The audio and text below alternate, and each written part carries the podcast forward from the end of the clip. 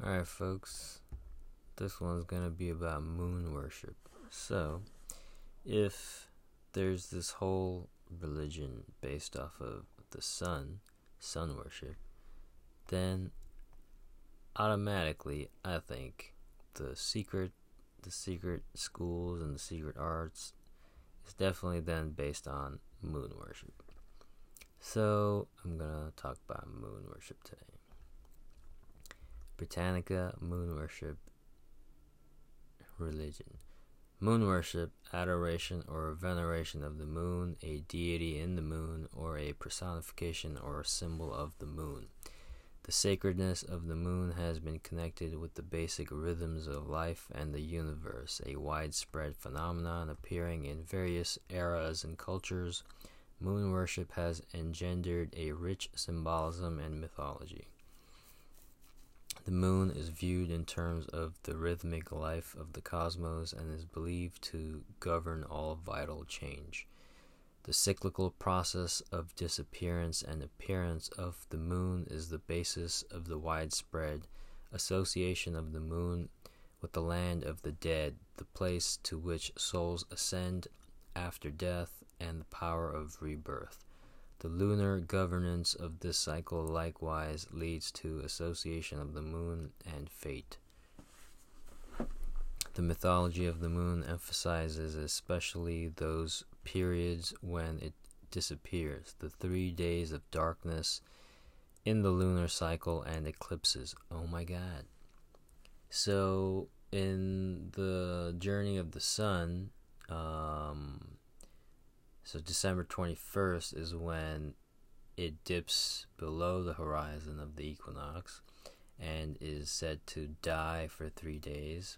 And once it pops back up on the 25th, is the birthday of the sun of Jesus, of, you know, of God, Jesus. The sun dips back above the horizon again and makes his journey back across the sun so the sun has resurrected. So, just like that, the moon, in its 30 day cycle, it has its three days of darkness in the lunar cycle and eclipses. So that's very interesting. It's like, huh, it's like the a clock. So the big hand is the sun, and then the moon is the smaller middle hand, and humans are the second hand, the ticking, the heartbeat. It's like an expansion outwards. Alright. Both are usually interpreted as the result of battles between some monster who devours or slays the moon and who subsequently regurgitates or revives it. The interregnum, the interregnum is interpreted as an evil period necessitating strict taboos against beginning any new or creative period new or creative period example planting or sexual intercourse in some areas loud noises are part of a ritual activity designed to scare off the moon's assailant lunar deities, gods, and goddesses who personify the moon and its cycles are comparatively rare. In primitive hunting cultures, the moon is frequently regarded as male, and particularly in regard to women, is understood as a preeminently evil or dangerous figure. In agricultural traditions, the moon is usually regarded as female and is the benevolent ruler of the excuse me guys of the cyclical vegetative process. All right now let's go over to greece and greek and roman mythology. This is selene. Selene for in greek moon latin luna in Greek and Roman religion the personification of the moon as a goddess. She was worshipped at the new and full moons, according to Hesiod's Theogony. Her parents were the Titans Hyperion and Theia. Her brother was Helios, the sun god, of course, sometimes called her father. Her sister was Eos, dawn. In the Homeric hymn to Selene, she bears the beautiful Pandia to Zeus, while Alcman says they are the parents of Herse, the, the dew. She is often linked with Endymion, whom she loved and whom Zeus cast into eternal sleep in a cave on Mount Latmus. There, Selene visited him and became the mother of, of 50 daughters. I think these are volcanoes, but in another story, she was loved by Pan. By the 5th century BC, Selene was sometimes identified with Artemis or Phoebe the Bright One. She was usually represented as a woman with the moon, often in crescent form, or on her head and driving a two horse chariot. Shiva has a moon on, crescent on his head. As Luna, she had temples at Rome on the Aventine and Pal- Palatine hills. Alright, now check out this god called Men. It's an Anatolian god. This fucker's name is Men, M E N. Men, moon god worshipped widely in Asia Minor during Roman times and also in Attica from the 3rd century BC. Little is known of his origin, but he may have been connected with the Persian moon god Mao spelled M A O. His name was u- this is Britannica. His name was usually written together with a cult title, often an adjective denoting a locality, and his most frequent ad- attributes were the pine cone, bur, the bucranium, the ox skull, and chicken. He was represented as a male figure with a crescent moon behind his shoulders. A temple of men has been excavated at Antioch in Pisidia, modern Yalvac, Turkey.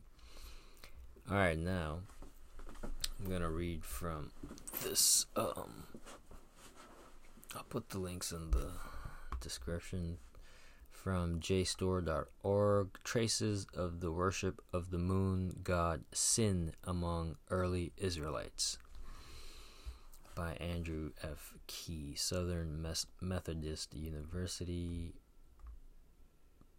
published 1965. All right.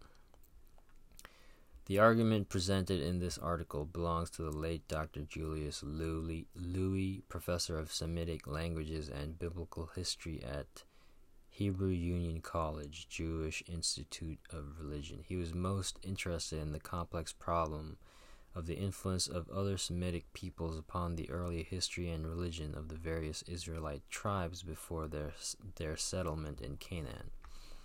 It is not the intention of this short paper to examine the whole range of this problem. This will be left to the older and wiser minds than my own.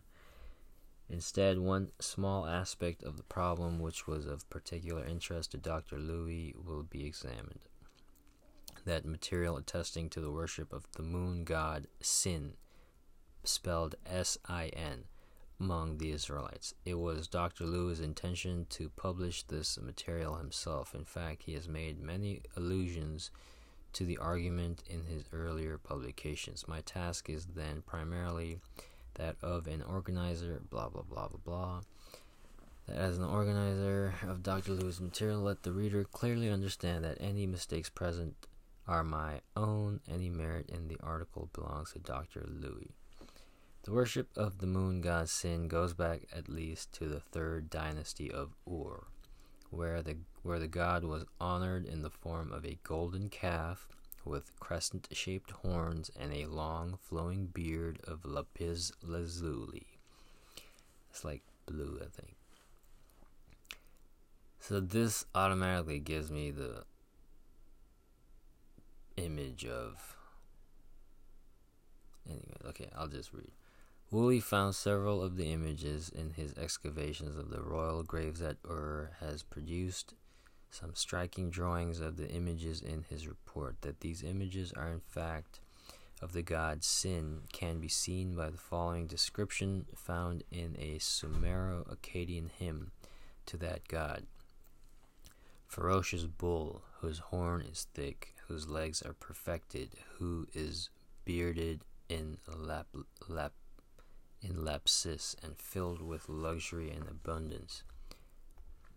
Why the moon god was worshipped in this form is naturally an open question. One speculation is that the shape of the horns reminded the devotee of the crescent moon.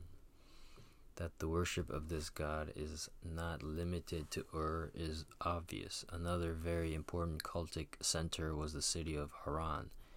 That the religion survived throughout the period can be seen by the theophoric names compounded from this god's name coming as late as the Neo Assyrian and Neo Babylonian periods. It will suffice here simply to mention the names Naram Sin, Warad Sin, Rim Sin, Sin Mubalit, and Sin Ahe Sin Ahe Sin Ahe Irba. In the patriarchal narratives, the connection between the ancestors of the Israelites and the worship of the god Sin are apparent. J. Bright recognized that there are names in the Hebrew tradi- tradition which are associated with that cult, but he deduced from this only that the narratives con- concerning the migration of Abraham's family from Ur to Haran, both centers of the cult, are essentially accurate bits of historical information. Lewy felt it much more natural to assume that the patriarchs were actual worshippers of the deity. Let us examine here in passing only the names Terah and Laban. The name Terah seems to be a theophoric name, meaning Ter is the divine, brother, or protector. The name Ter is a dialectic variant of this Hebrew word, the well known South Arabic term denoting the moon. The popularity of Ter in the district of Haran, where real estate was dedicated to him, is assured not only by the personal name Te'er Nadin Apli. Ter is the giver of a son, but also by Tiri, a name borne by one of the last Assyrian governors of Haran. Thus, it would seem that Abraham's father, or at least his grandfather, was a worshipper of the moon god. The name Laban is also connected with the worship of the moon god. The root meaning of the name seems to be to be white. Okay, so the root meaning of the name seems. The name Laban is also connected with okay with the worship of the moon god. The root meaning of the name seems to be to be white. Hence, the name would mean something like the white one and should be compared to the related word moon. It is interesting that we have the same theophoric element in other Amorite names such as Laba, Labana Ila, the moon is God.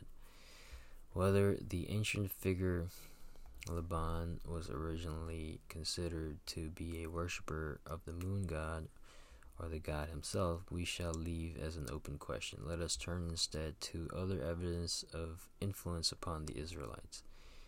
It has long been been recognized that there are real problems with the present Exodus tradition. As the Pentateuch now stands, it presents a unified picture of the prehistory of Israel, in which all the tribes descend into Egypt under Joseph, all come forth at the time of Moses, and all enter the land of Canaan under Joshua. This ancient tradition was this ancient tradition has, of course, been under attack at least since the time of Wel- Wellhausen. It is not our purpose here to review the work done on this complicated problem. We shall instead confine ourselves to the Sinai cycle of stories and their relation to the tradition as a whole.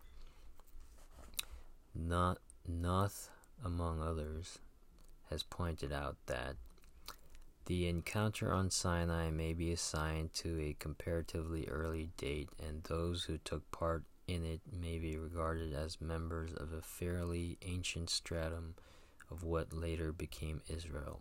whilst the pers- whilst the participants in the events which took place in and around Egypt belonged to later generations. In the same vein, von Rad comments There are three places which stand out from the impenetrable darkness which surrounds the prehistory of Israel Mount Sinai, which is a volcano, the oasis of Kadesh, and the Red Sea of lava. Alright. It must remain an open question which of the tribes had so far reaching an experience at these places. We can hardly assume that it was one and the same group which came to these places in in turn. It is much more likely that traditions belonging to different groups were united with one another at a later date. I agree. It usually because because the way I think reality works is it's always out of many come one. It's never the other way around. Anyways,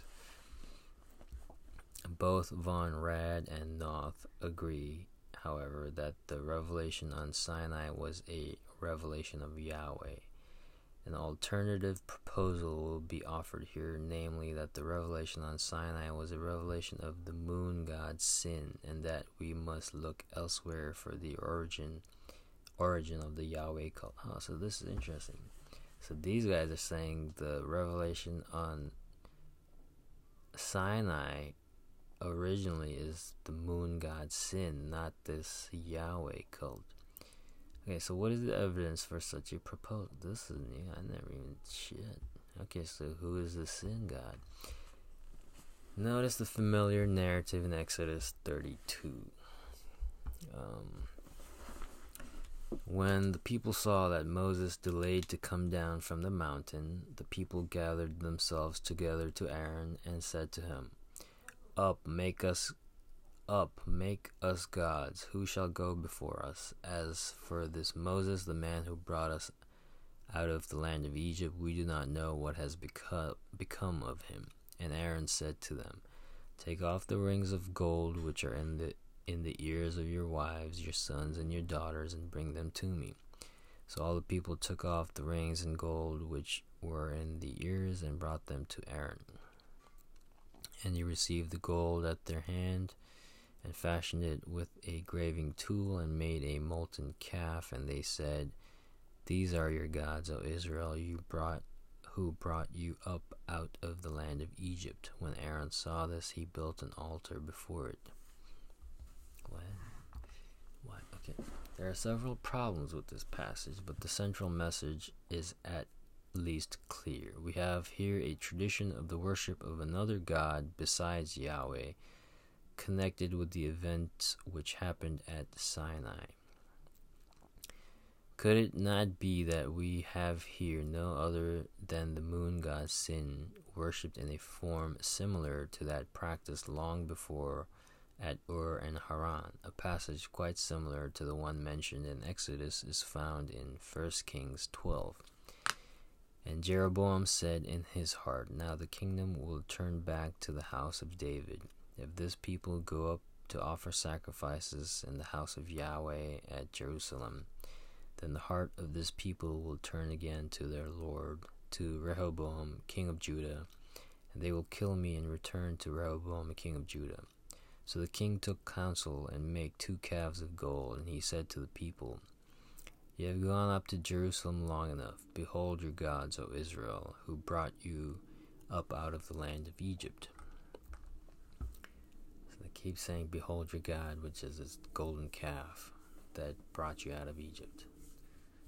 Note that in this passage, Jeroboam makes the same statement that is made in the Sinai passage. What better way to establish the religious legitimacy of a new monarchy than to appeal to an ancient tradition and to claim that the tradition has precedence over the newer worship of the god Yahweh? The name Sinai itself would suggest that it was the place of revelation of the moon god. Yeah, I agree, because Lewy noted that many people had seen that there was an obvious connection between the names Sin and Sinai, but pointed out that In spite of the excellent remarks of Couch on particles such as blah blah, I don't know what that means, nobody seems to have noticed that the biblical onomastic material includes several names in which the Aramaic termination appears as AI. The key to understanding of those early forms is furnished by plurals such as those who live along the river.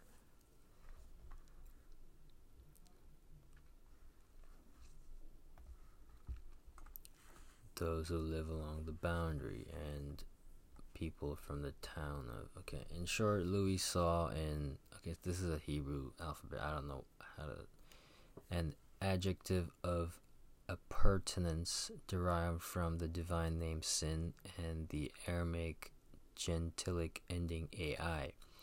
The phrase would mean that the Sinaian mountain or the mountain holy to sin.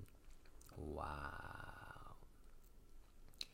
This is what I mean. Translation The location of Sinai has long been disputed.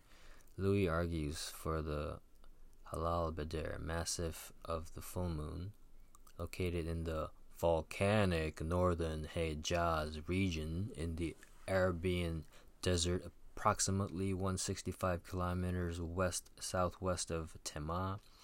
Yeah, just Google Earth it, man. You'll see the top of this mountain is is black because volcanic. That Sinai was a volcanic mountain is supported by Exodus 13:21 and the cognate passages. No one who has traveled both by day and night in the direction of active volcanoes can fail to realize that if the legends centering around Israel stay at the Sinaian mountain speak of a column of cloud and a column of fire which guided the Israelites by day and night, respectively, this, this motive betrays acquaintance with a volcano. It is significant that a passage in the book of Habakkuk 3:3 parallels which is certainly identical with Tema, with with this word, and that the latter mountain was according to Deuteronomy 33:2 as celebrated a place of worship as the Sinaian mountain itself. Look at that. First it was the first thing is they worshiped the moon, and secondly it was on top of a fucking volcano. Oh my goodness. It is also interesting that it is to the above mentioned regions that Nabonidus comes when he wishes to restore the religion of sin to its proper place. To this evidence should be added the fact that a stele was founded at Tema, mentioning a deity whose name sin of the accumulation of stones.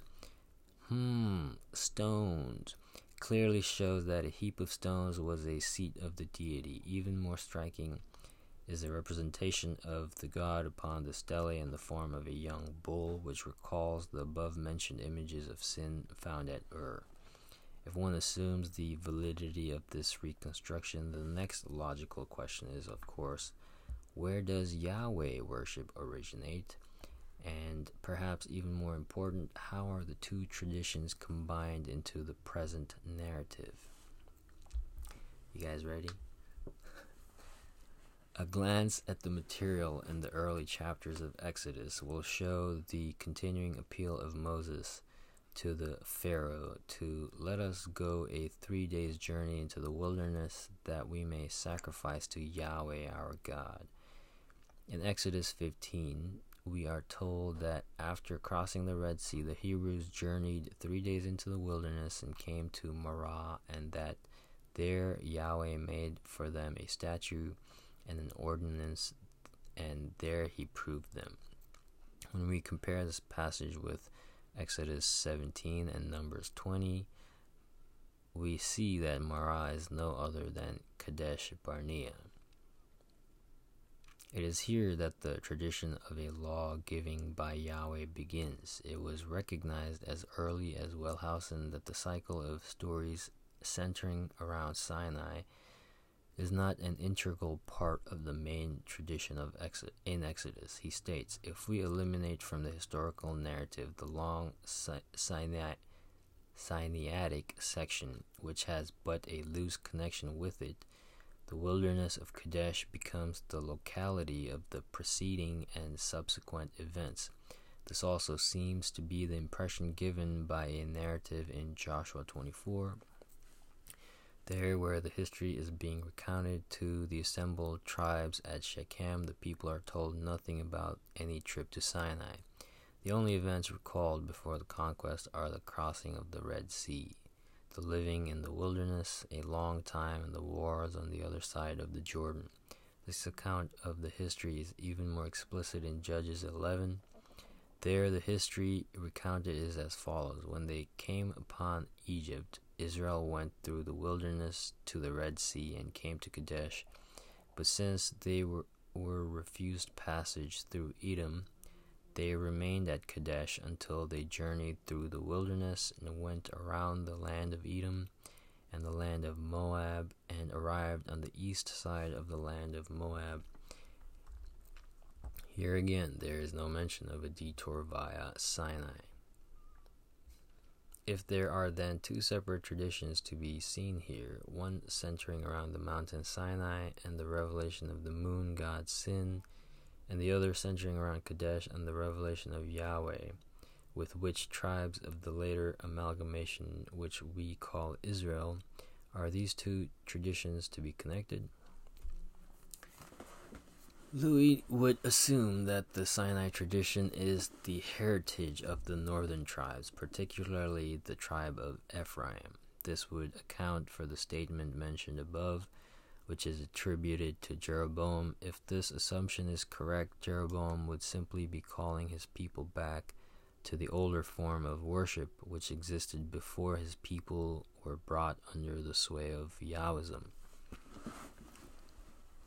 This may have been by force during the time of David.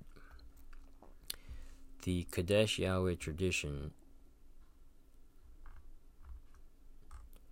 would then be connected with the southern tribes, particularly the tribe of Judah, whose name seems to be compounded with the Yahweh element. The connection of Yahweh worship with the tribe of Judah has the advantage of throwing light on the complex problem of the invasion of Palestine. While the tradition undoubtedly comes to accept the idea of a single conquest coming from the east through Gilgal and Jericho, there are nevertheless a few scattered allusions to a southern conquest. The chief tribe mentioned in this conquest is Judah. Could it not be assumed then that the tribe of Judah, originally coming from Kadesh, eventually filters into the land from the south? If the conquests of Joshua are to be connected with the tribe of Judah, and it must be admitted that he has a theophoric name compounded with a Yahweh element, then we must assume an attempted invasion under Joshua from the east, which comes to naught because of the invasions of Mernephtah from the other direction, a retreat to the regions of Kadesh, and a later invasion. Okay, blah blah blah. Don't care. So, that is moon worship.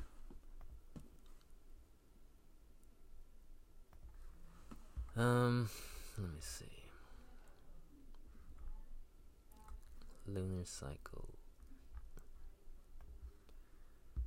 The Metonic cycle in chronology, a period of 19 years in which there are two 35 lunations or synodic months, after which the moon's phases recur on the same days of the solar year or year of the seasons. The cycle was discovered by Meton, an, an Athenian astronomer. Computation from modern data shows that 235 lunations are 6,939 days. Hmm. Okay. Well,